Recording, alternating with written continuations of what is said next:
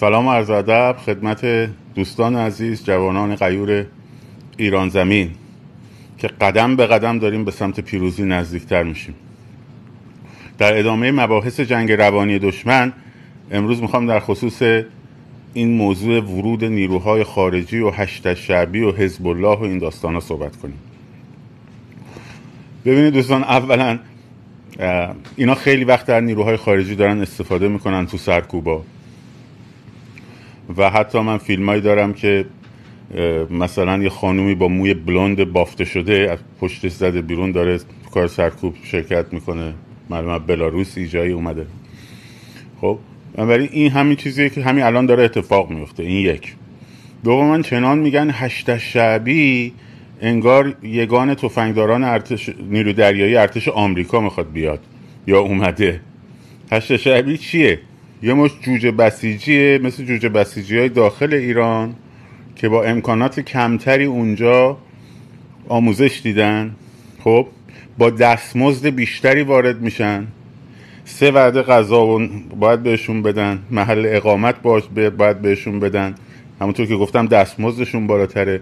و هر یه دونهشون به اندازه ده تا نیروی خودی براشون خرج داره. اینا پولشون هم در حال تمام شدن حتی. اینو من نمیگم. خبرهای داخل خودشون داره میگه که تا آخر آبان بیشتر ریسورس ندارن و دارن همینجوری اسکناس چاپ می‌کنن. بچه هایی که هستن توی جاهای مختلف نظام اخبار رو میرسونن. برای اینکه بعضیا بدونن نشون به اون نشون که امروز آقای قریب آبادی تشریف بردن ژنو. برای التماس و مذاکره با حقوق بشر. حالا نتایج اونم خدمتون میگم. فقط اینو گفتم برای اونایی که حواسشون باشه که ما از کجاها کجاهاشون خبر داریم. به هر روی یک یه مش جوجه بسیجی هن و تازه نکته چهارم و مهمتر اینه که لوکال نیستن یعنی شهر رو نمی‌شناسن. مثل اون بسیجی سپاهی حتی وقتی اینا رو منتقل می‌کنن می‌برن مثلا بچ... مثلا فرض کن بسیجی جوجه بسیجی رو از شاهین شهر منتقل می‌کنن می‌برن. مثلا فرض کنید به شهری مثل گلپایگان. ها؟ خب این جوجه بسیجی اونجا غریبه است ولی باز زبان صحبت کردن با مردم محلی رو داره. این نه زبان داره نه محلات رو می‌شناسه کوچه پس کوچه ها رو می‌شناسه. خب به مراتب عملکردش ضعیفتره. فقط ممکنه مثلا یکم وحشیگریش بیشتر باشه. اون دلرحمی که ممکنه. هرچند به نظر من جوجه بسیجی وجدان نداره شرافت نداره که که بخوایم فکر کنیم که دل رحم باشه. نه اونم آدمیه که شرافتش و انسانیتش رو فروخته. همون شده رفت. بنابراین این وقتی نیرو از اونجا میارن نشانه دو تا چیزه. یک نیروهای خودشون ته کشیده. فرسایش و ریزش تقریبا کامل شده. خب؟ و دوم برای اینی که شما رو فقط بترسونن.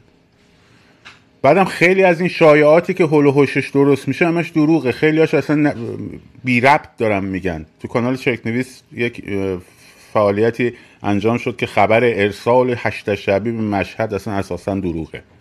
خب؟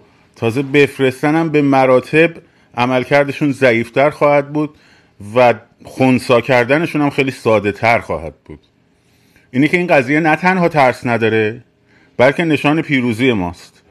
منتها سایبری های رژیم یا اونایی که ناآگاهن خب از سایه خودشون هم رو دیوار میترسن تظاهرات هم نمیرن اصلا.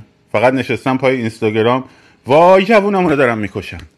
وای نمی‌دونم دارن فلان می‌کنن. هشت شعبی اومد. هشت شعبی اومد. انگار مثلا کماندوهای نیرو دریایی مثلا آمریکا بلند شدن اومد. ها؟ اینه که این خط فکر حراس افغانی دشمنه. واقعیتش رو بشناسین. و اصلا ازش نترسین. بسیار نشونه خوبیه. خیلی راحتتر اینا خونسا میشن.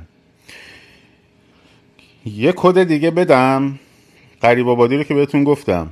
گرفتید؟ فکر کردید دیگه اون دوره گذشت که توی امریکا یه لابی نایاکو داشته باشید که بره براتون پولشویی بکنه که بره براتون چونه زنی بکنه تصویر غلط نشون بده به نماینده های آمریکا و سناتورها و گروه های که حالا بماند تصمیم گیرنده. خب دورش گذشت. الان حداقل پنج لابی قدرتمند داره برای صدای مردم ایران کار می‌کنه. خب حواستون باشه کشوری که من توش زندگی می‌کنم متخصص یعنی کتلت پختنه. تجربهش رو که دارین. گندتون رو کرد انقدر کتلت. خب؟ یه وقت اگر شما رو که اگر بخوان بکنن که کتلت هم میشین یه از این کوفته قلقلی ها میشید. اگر یه موقع دم مرزی کنار فرودگاهی خب کوفته قلقلی شدید نگید نگفتی. همین گرفتین؟